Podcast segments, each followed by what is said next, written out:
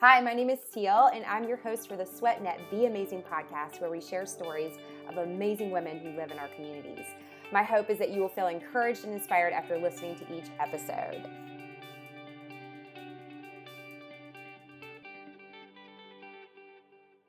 Hi, everyone. Welcome to the Be Amazing podcast. I'm your host, Cel, and today my guest is Amy Peacock. Amy, welcome to the show. Thank you. I'm so happy to be here. I am too. And we recently just met because we are co leads along with Woodson. Bradley, who is our other co lead for uh, Healthy Charlotte Coalition, which is underneath American Heart Association. And it's going to be so much fun. Like we've already started doing some things together, but I'm just so excited to have met you. And of course, I had to have you on the podcast because there's so much about you that I wanted to to get to know, but also to share. So before we jump into like all the fun stuff. I really want you just to share a little bit about who you are. Oh, okay. Well, first of all, let me say I'm so excited to work be working with you on this active living committee. Uh, and we're gonna have fun times for everybody. Um, let's see. Well, I'm originally uh, I live in Charlotte right now. I've been here since 2003. I'm from right outside of Washington D.C. I actually grew up right near right next to the CIA in McLean, Virginia, which was always interesting. And um, I ended up going to University of Georgia, where I met my husband, who was a Charlotte native, and uh, we ended up getting married. And then in 2003, we moved back to Charlotte. So um, I have two children. We have two children. We have a son who's uh, 19. He's actually on his way home today and from school for spring break, um, college. And then our daughter is a senior in high school. So um, should I go on? yeah like I, anything that you want to say like i mean anything about your you know whether your hobbies or your interests or oh yeah other so, things about you? Yeah, anything so, interesting and when, when living next to the cia definitely was interesting like growing oh up. that God. had to be crazy. I'm sure you've got stories. Yeah i mean there hmm. there was a farm right around the cia called claude moore colonial farm and one day I was looking out back and we had all these wild pigs in our backyard that escaped. And then one day, um, I woke up getting ready for school and I heard all these helicopters around. And Amy Carter was doing some kind of protest at the CIA. And um, uh, then there was another thing where there was a, a terrorist that came. Um, so it was it was pretty wild. Um, but that's just Washington, you know, all that kind of stuff goes on. But um, anyway, so uh, yeah, I very happy to be uh, what I've, I mean, I'm, you know, in my early 50s now, and I've been through a lot. Um, when I got out of college, I did a couple things. I thought I wanted to be in the advertising world when I really, um, it took me a few steps to figure out what I really wanted to do, but I landed an internet startup business which back in the day when the internet was starting up, it was like I was doing database personalized marketing, which is like was so new back then, but everybody does that now. And it what was so neat about it is everyone wanted to work together. So it wasn't like, oh, we're going to call on the phone. You know, we didn't really have Zoom back then, but it was, oh, we're going to get on a plane and we're going to go seal a deal and we're going to, you know, bring lawyers and the tech tech guys and everybody's going to work together so we can integrate to move, you know, the internet forward and online businesses forward, bricks and mortar who had gone online. So that was really fun. Um, but during that time, my dad had died while I was in college, which um, I was sophomore year. He ended up um, getting cancer and he uh, died within 16 months. It was pretty tragic for me and my family. Um, but then, fast forward eight years later, my mom got ALS which is Lou Gehrig's disease, which is um, I don't. Do you know what ALS is? I know a little bit about it just because I've heard, you know, I've heard it mentioned. Um, I haven't personally experienced any, you know, have anybody in my life that has it, but I am familiar with it. But I'd love for you to kind of explain a little bit more because people do hear that term. Yeah, so I, I out a lot. I was working at the in the start in the for this business called Incentives and uh, working really hard. And um, mom was you know, a widow. So she was when my dad died, she was 50, 51. And uh, she had kind of I mean, she was biking, she was doing her real estate, she was in a great position, but all of a sudden she started slowing down and couldn't keep up with her bikers and um, fell a couple times. And long story short, she ended up getting ALS, which is um, a disease which attacks your motor neurons. So when your brain sends a signal to for the muscle to do something, like you know, we're fitness people to lift a weight or pick up anything, pick up even a cup of coffee, the um, motor neurons in ALS patients die. So the brain is firing off these signals, but the muscles aren't getting the action or the the um, information to um, move. So you become at- atrophy and you pa- get paralyzed, and everything becomes paralyzed. You can't, in the end, you can't even um, talk um, or use your hands. And in mom's case, and most patients towards the end of their diagnosis, they can only communicate with their eyes. So that's how we had to communicate with mom, which was crazy. Um, but you know, it gave me a really heart a heart that I would not have had had I not experienced ALS for people who are disabled. You know, the little things like having doors wide enough to in a in a business for a wheelchair to get through. I mean, I would I was like on my knees going, "Thank you," or a you know a bathroom that you can get a wheelchair in that is accessible, or or just someone open the kindness of strangers. You know, the littlest things that people could do to make our lives easier um, really just put me in awe. So, long story short, I had to leave my job because it, I ultimately I couldn't do both well. And mom, your mom, your parents are, you know, your family is more important um, in my view. So anyway, I um, uh, ended up moving to Charlotte. Mom was still um, had her ALS, and she was in Virginia, and um, we had one little boy a baby. And then um, I was pregnant again. And um, um, my mom actually died during this time. When I had our daughter, I flew up to see her in Washington when our daughter was two weeks old. And, um, you know, to be with mom. And so mom could meet our little Avery, um, which was great. Put her on her chest. And anyway, so um, after losing both parents, I just felt like a i'm not sure i want to go back to the corporate world as much as i love that kind of chasing and slaying the dragon and all that um, and i really was passionate about obviously after losing my parents so young health and longevity health fitness and longevity so i decided to you know stay home with the kids and um, have a more flexible job and you know get into the fitness business and so that's where i've been ever since then so well, so and going back to that because this this really you know opens up for even more questions um, about where you are in fitness. But have you always were you active prior to that? Were you active growing up, or or this really it really because it sounds like this the really turning point for you and to go into fitness was because of what you experienced with your family and your parents. Well, I think I was always growing up. You know, I was always riding my bike. I was playing soccer. I played soccer at um, Georgia. Uh, it was a club team. We were we were great, and so right after I left, they went pro. and uh, but I loved working out. You know, going to the gym with friends and riding the bike. You know, I never did strength training back then because I didn't even know to do it. But um, uh, so I've always been active. And then when I came home from college, you know, I started walking, and I'm like, you know, kind of to deal with the kind of therapy. You know, thinking about my dad and um, and I'm like, this takes too long. So I started running. I haven't stopped. But um, then I started running 5Ks and then uh, I did a marathon and then a couple half marathons. And then, you know, so I've always been active. My parents were active. I think, you know, I was talking about this the other day with my husband and some other people that if your parents are active, I think you're more likely to be active or have an interest in athletics.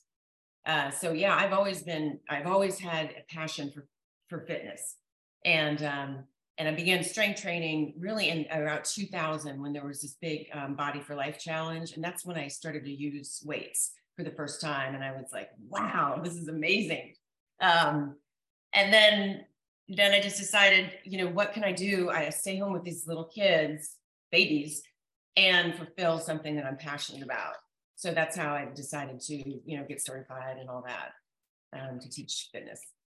Well, all I know is that just hearing your experience and what you've been through with losing both parents and being a mom and uh, you know maintaining just to be able to maintain mental health and physical health.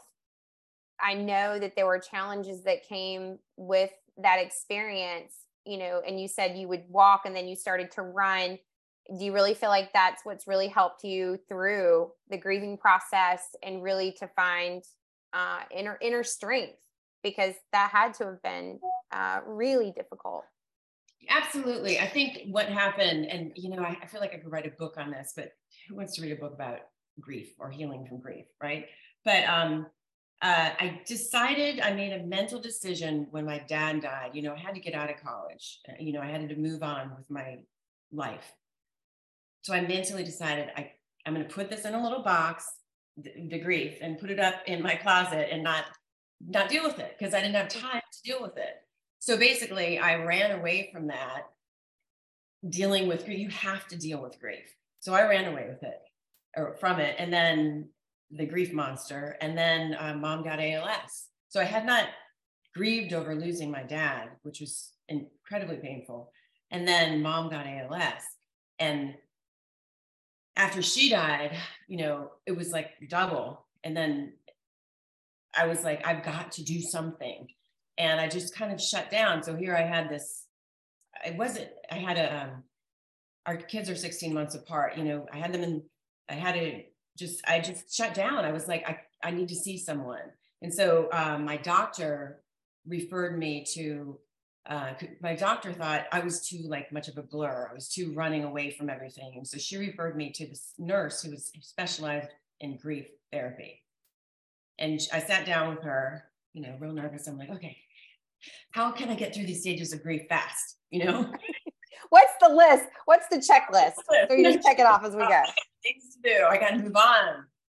And um, she basically said, you know, who do you have? She said um, three things that, you know, do you have um, a mentor or someone you can talk to? And I'm like, no, I'm new to Charlotte. That's what I'm talking to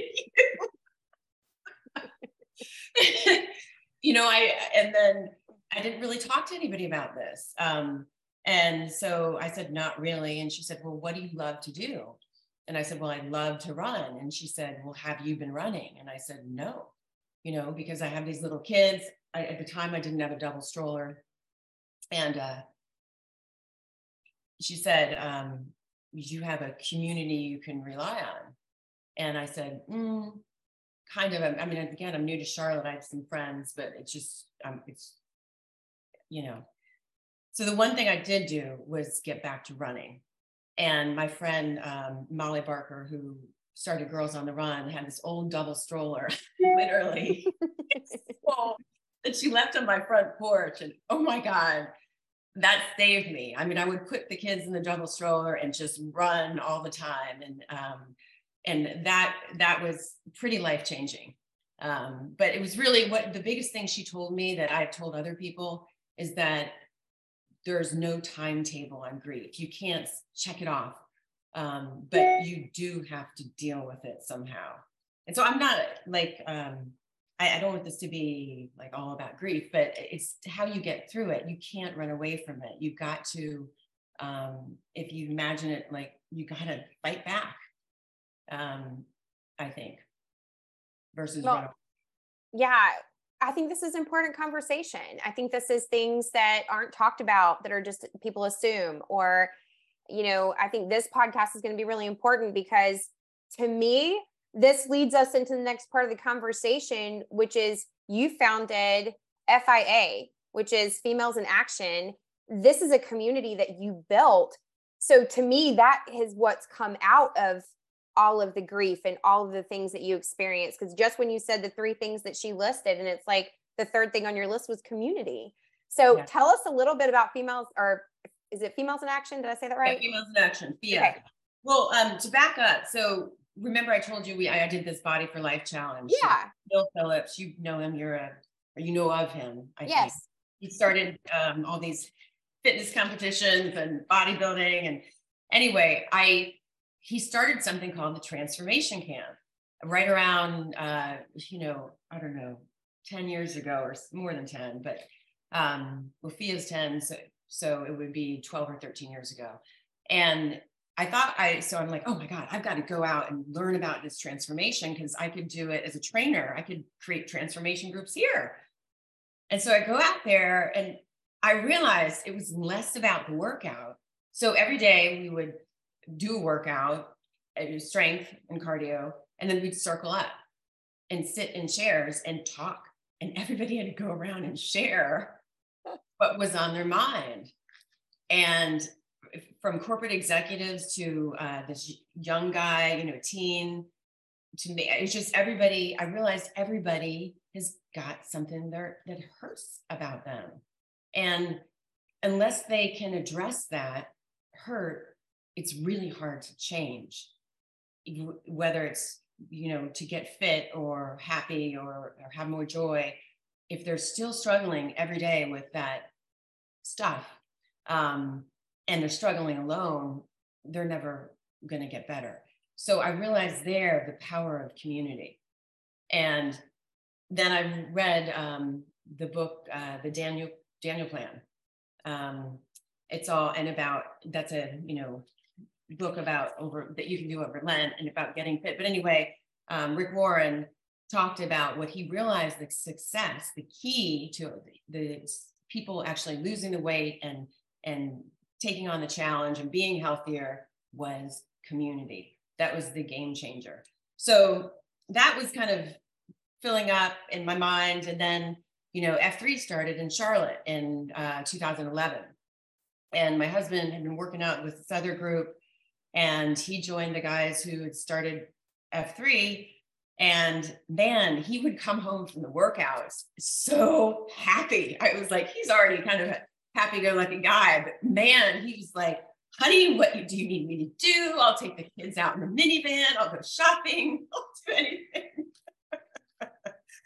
and and then they started um, having more days they worked out together, and then they would do um, trips together, and it just got crazy. And I was like, wow, this is really awesome. And I I I trained women mostly. I would do group fitness with men and women, but the women that I trained I knew they needed it, needed something like, again, community. We all can use community. The guys could, had great community. And I thought, well, there must be a need for that for women too. So that's when I um, went ahead and, you know, I've been talking about it with my husband. And I'm finally, I'm like, I got to talk to Dredd and OBT, Dave and Tim, who founded F3, um, about if they want to start a women's group. And um, so I met with them over coffee, and they definitely had no interest in interest in starting a women group, women's group, even though they have daughters. They thought um, women didn't need it. So um, they basically said, if you want to give it a try, you can, you know, it's fine. Well, you can do it. Um, so I uh, took that as a blessing and went forward with that. So um, we started in Charlotte with just uh, we basically sent out a letter to my friends, some of the people I trained, and um, uh, you know, know that we would meet at 5:15 in the morning and do a workout outside, and that was hard to convince people to do. But we decided to do it early because the guys, um, we had to get back before the guys. It's a long story, but so we meet at 5.15 and the first day it was so cool because it was so dark and misty and there was no traffic and you were like the only people out there. And it's the coolest feeling and uh, two other women met with me. Our husband my husband uh, was with us for this first workout because he wanted us to try to do an f3 style and cadence flag and all that. Um, even though i was a trainer you know i let you know. but um, yeah, and so there was another girl, Jazz Dillard, um, who joined me, Firecracker, and then um, another girl, and then slowly we began to grow. More and more girls would come to the workouts, and then the workout locations grew, um, and then we offer multiple workouts a day or, or a morning, and um, and then it, now it's grown, and then we had um, uh, people from Fort Mill come up, steal. I mean, they would come up, drive up. They probably got up at you know, four to drive to Charlotte. Wow. And then um, Mountain Island Lake. And then we just started growing and growing and growing. And now we're in over 23 states and we just launched in the UK. That's amazing. And we're celebrating our 10 year. Yeah. Congratulations on that. That's huge. Well, it's been a team effort. I mean, it's definitely, as you know about the stuff, it, you can't do it alone. And, um, and, but it, the cool thing about it is how it's, it's because we're peer led. You know, I don't lead the workouts. Trainers don't, you might be a trainer leading a workout, but it's peer led. So you help women learn to lead who may be uncomfortable leading, you know, saying, time to do jumping jacks or push ups or burpees, you know, um, and leading. So that's been really cool. That's awesome. Is there, do you have like, is there a story of maybe somebody that's been in part of the community or somebody that has shared something with you of what that community has done for them that has inspired you to keep going?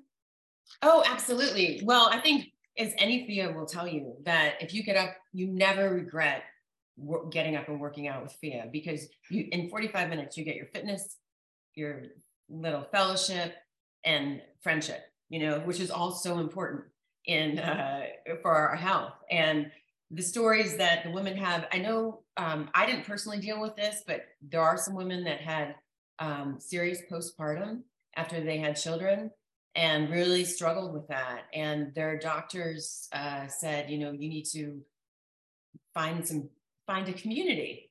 Do you have any friends you can talk or be with? Um, and FIA has changed their lives. Um, I think the younger girls, uh, you know, they're all working and they've had the, they've, particularly if you're new to Charlotte, this is a network of women that you, of all ages, that you all of a sudden know and can meet out for beers or um, some girls do Bible study, book clubs, um, they train for races um, you know, but we've like today I worked out with women from their 30s all the way to their 60s. Um, some days it's the 20s, and I'm usually the oldest, but.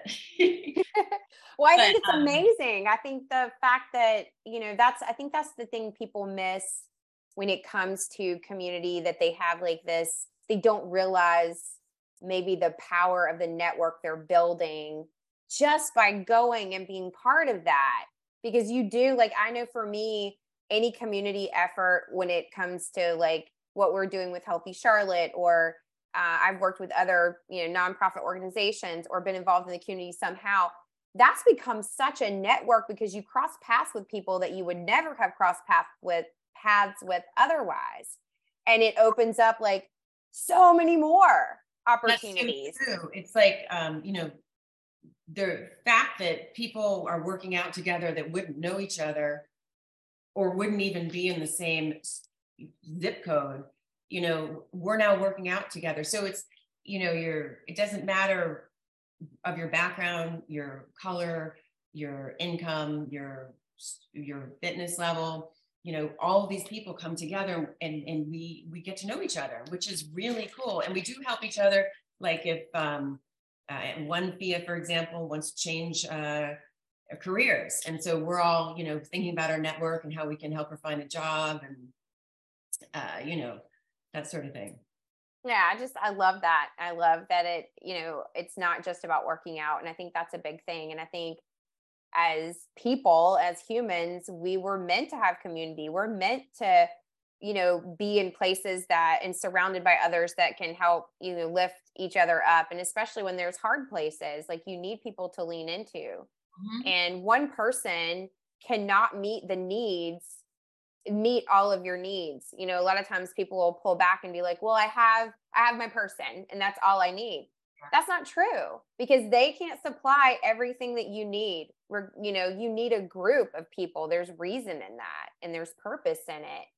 And it's a beautiful thing when you connect and collaborate and uh, and that's what drives me. So that's where i think we it was so fun to meet you first of all because i have been researching um, i've been researching fia for a long time for i told you like about a year and a half and then come to find out i was going to end up working with you and and like again in a community atmosphere. Yeah. and i was like oh my gosh are you kidding? I'm going to get to work with her. Like i'm so excited. So I that's why we had to like I really wanted you to share about that. And along those lines, do you have like so if somebody's looking to like start their own community wherever they are, regardless of what it is, do you have two or three tips you would offer somebody that might be um, you know, thinking about starting something similar? Right. Well, I I think yeah, I always say join a community and if you can't find one, start one. So if you're you have an interest in um I don't know, uh a, pickleball or strength training, you know, or seniors or whatever, um, dining or not dining, but having, you know, suppers, supper clubs. You know, you just need to start small, smart, start with one or two people and then, you know, grow from there. But, but the key is the key of everything is just starting. So if you uh, think like, like for me, to, the key for me was meeting with Dredd and OBT and, and putting that line in the sand and saying, this is, this needs to happen. And, but if I had always just thought about it and not done anything, or I want to join this community, or I want to start something and never do it, that's what holds people back. You've got to just do it and start with one person, call one person. And if you don't have a person to call, reach out to your church. If you, know, if, or, you know, you can reach out to um, uh, Charlotte um, social services. I mean, there all sorts of people are here to help. Um, but I think you you can share what you're interested, and if you have a network on social media, you can also put out a post saying, "Hey, I'm thinking of starting this. Who wants to join me?" Private message me. You know, but but just starting, yeah. Well, and I think you've carried that even like a step further because you know, here you've done all of this in the community. I know you've done a lot of other things, and I, I really I want to save some of that for another podcast. But what I want to talk about right now is uh you have taken this step out and written a book. Like that's a big deal. So I want to talk about that. What what what inspired your book? Like what is it about? and like and what it took for you to actually write it. Like that's a talk about starting something. That's a that's a big undertaking to start and to finish. Right. Well, I am an activator. I've had my strengths done. Um, that's something I'd love to do is, is start things up. And this book, uh, the book I wrote actually with my co-author Don Brown is called Old Breed General, and it is about my grandfather who uh, wrote something in the Marine Corps called My Rifle, the Creed of the United States Marine, also known as the Rifleman's Creed that Marines have recited, and I learned the Army too, for many years. I mean, since 1942. Um, and it's been in movies and in you know videos and that sort of thing. Uh, so he also led the Marines in the Pacific during World War II, which you know the Marines were the would go to the islands where the Japanese were and um, meet the Japanese um, in these embedded islands. But he died in 1945, and his story was has never been told. So he's got this fascinating story. He lost his first family to scarlet fever in China while he was stationed in China, um, and they he remarried and had my he remarried um, my grandmother Sleepy and had my father um, in 1939. But when, long story short, when both our parents died, we were sitting around the kitchen table uh, with my sisters. I have two older sisters, four and five years older than me and we're like, all of a sudden we're the adults in the room and we're pretty fairly young because you know my parents died young and we're like what are we going to do with all this stuff because we have actually in my house and i have most of the stuff now because i was writing the book but trunk loads of uh, photos and uh, telegrams from uh, just for an example from eleanor roosevelt and uh, MacArthur, General MacArthur, and um, you name it. we have all this stuff with pictures and albums and all that have been carried around since my grandfather died in 1945 of a heart attack in Washington, D.C. So we all agreed that we thought it would be like an amazing movie or Netflix. Well, we didn't have Netflix back then, but you know, um, it would be something really important because it was so fascinating and exotic and they, he had been in Haiti and China twice, Peking and Shanghai, and then in the Pacific, and you know during World War II. And anyway, we had to go back to our lives, and we decided it would be cool to do something with this, but we never did it. And it wasn't until 2016 when another author, this lawyer in Charlotte, Don Brown, um, reached out to me on Facebook and sent me a picture of my grandfather and my grandmother and these people in black tie that was taken in Shanghai, China in 1937. And he's like, Is this your grandfather? it's like, because he was re- researching a story about a World War II aviator, uh, Captain Jerry Yellin. And anyway, he's like, Oh my God, you need to write a story about him. There's no, there's, he's never had a story written about him. This guy did all these things. And so I, I, met Don for lunch and I'm like, you know, Don, you're an author, you're former Navy JAG officer, practicing lawyer. Why don't you write the story? And he's like, no, no, no, no. You know, you you need to write it. You're your grand he's your grandfather. And so I started basically realizing how important it is to get our people's story down. You know, not everybody is a Marine Corps Major General that, you know, led the Marines in the Pacific, but every story contributes to the database of history. So now, if I had not written his story, his story and what he witnessed and experienced would not be in, in there would be a little blip in that database. So what I did is I got his service record digitized from the National Archives. So we had his 700 page file, got that taken care of, got his record from the Marine Corps, and then I read a ton of other oral histories or listened to them of men that served with him in the military. Um, I got my sisters involved. Uh, my sister Kimberly, she had some extra time and she did some re- extra research at the archives and put everything up on Dropbox so I could easily access it when I'm writing. So I would literally, I took this like I went all in. I mean, it was awful. Like you know, in writers, if you do this, you you you end up staying in your house a lot and becoming kind of an introvert because you want to get the story down. And for me, I had no writer's block because there was so much content. And uh, I just, you know, and I became so motivated every time I wanted to quit. I was thinking about these Marines who would land on these islands with the Japanese firing at them. I'm like, I can't quit. I got to keep going. So, I mean, I would work all day, and the kids would be like, Are you going to make dinner? anyway, so I, I had a developmental editor. I worked over it for six years. It was a huge story. And I had a developmental editor who's a female Marine, former Marine officer. And um, she helped me with it. She recommended I might want to partner with someone who's military, just because I'm writing the story as a civilian. And then I sent it to the Naval Institute Press, and they also said, you probably should partner with someone that's military. The story needs to be told, you know, definitely but that military piece was a little bit missing. So I went back to Don six years later and said, Hey, Don, do you want to be my co author on this? It's already written, but you want to, let's see where we need more military. And it was an awesome thing because he is Navy. So he has been on ships. He knows what it's like. And the, the, the Navy brought the Marines to the Pacific. You know, they brought the Army to the Pacific. So the Navy's really important. And I've been so fascinated by the boots on the ground. really thought about the guys that brought them there. so um, Don did an excellent job pulling in the Navy and and doing a little more. So what we decided to do is put a little more story in there and do more of a narrative, creative nonfiction.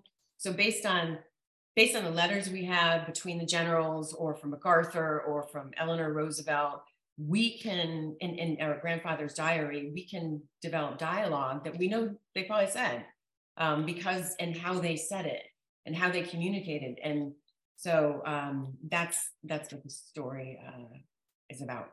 That's amazing so that's we, so fascinating it was published in um, it came out actually just yesterday today's the third just yesterday we had our first a year ago we had our first book signing uh, at wow. Park Road Books in Charlotte and then we went on a huge uh, book tour last year, all last year. Yeah. Oh, that's awesome. So where can we get the book if we're because I mean I'm really fascinated by this. And is it audible or is it just written? It is. It is not. It's getting to be audible right now. It's just um, it's, it's everywhere online and in your local bookstores. The I think Park Road Books here in Charlotte and Barnes and Noble. Um, but it's you know available on Amazon, all those places. And what's the name um, of the um, book again? Called Old Breed General. And um, I've got a website with a ton of stuff on it, my personal website uh, or author website. I've got, I started a Facebook page. I got, it. if you're ever start a book, this was a great idea because this was such important history. I needed, I wanted to say, I'm writing this book and is, you know, would you join me? I may need your help identifying some of these, you know, older Marines and some of the history. And so I built this group, Facebook group. It's not huge, but it's it's very um, supportive, and I, I just love the people I've met and the people I've connected through that group. So that was pretty pretty cool. But it's been a great process. I just um, I'm so happy I had the time to do it. That's awesome. I just I love the fact that you really just, you know, took it on, you dove in and I think it sounds like just the more that you were able to like uh dive into the the stories, like you probably learned a lot about your dad through that as well. Like from finding out about his dad. Like I just think there's that's so fascinating. Well, what just you know, so my dad's father died when he was 5 years old. My dad was 5 um, and then his mom died, Sleepy died when my dad was 16. So my dad wow. was had a rough time, but he was a great guy. Um, he went to the Naval Academy, flew for the Marine Corps, um, did two tours in Vietnam. He never talked about his parents.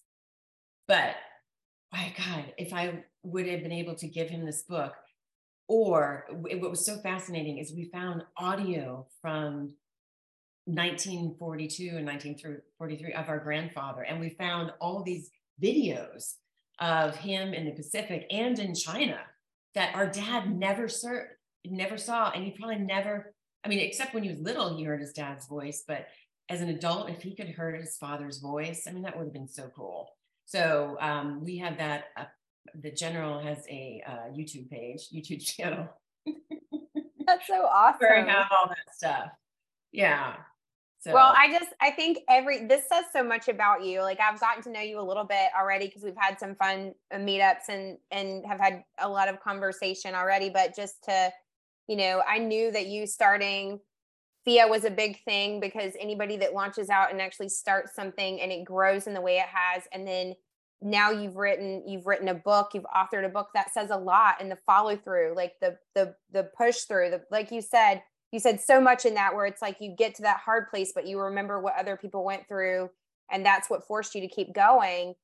Uh, it just it says a lot about your character and a and a lot about of the the person that you are. So i just appreciate you Uh, just sharing all of this because there's like like you're talking about content there's like so much just in this one podcast and we've just like it's just the surface we haven't dove into the depth of it but i think there'll be yeah. more to come but yeah. you know before I, there's always I have these last questions I always ask. So I want to, I'm going to kind of, kind of re gear us a little bit or switch gears a little bit and go to what is a quote, a song, you know, is there something that personally inspires and motivates you daily that you lean into right now? Um, but there's a quote. So my dad would always give me all these quotes. And so everybody knows the man in the arena now because of Brene Brown. Um, you know, it's not the critic counts, you know, all that. And then he gave me another quote and uh, on persistence. So, you know, this is, I guess I needed all this in my teens, but I he could leave these little quotes for me on my desk.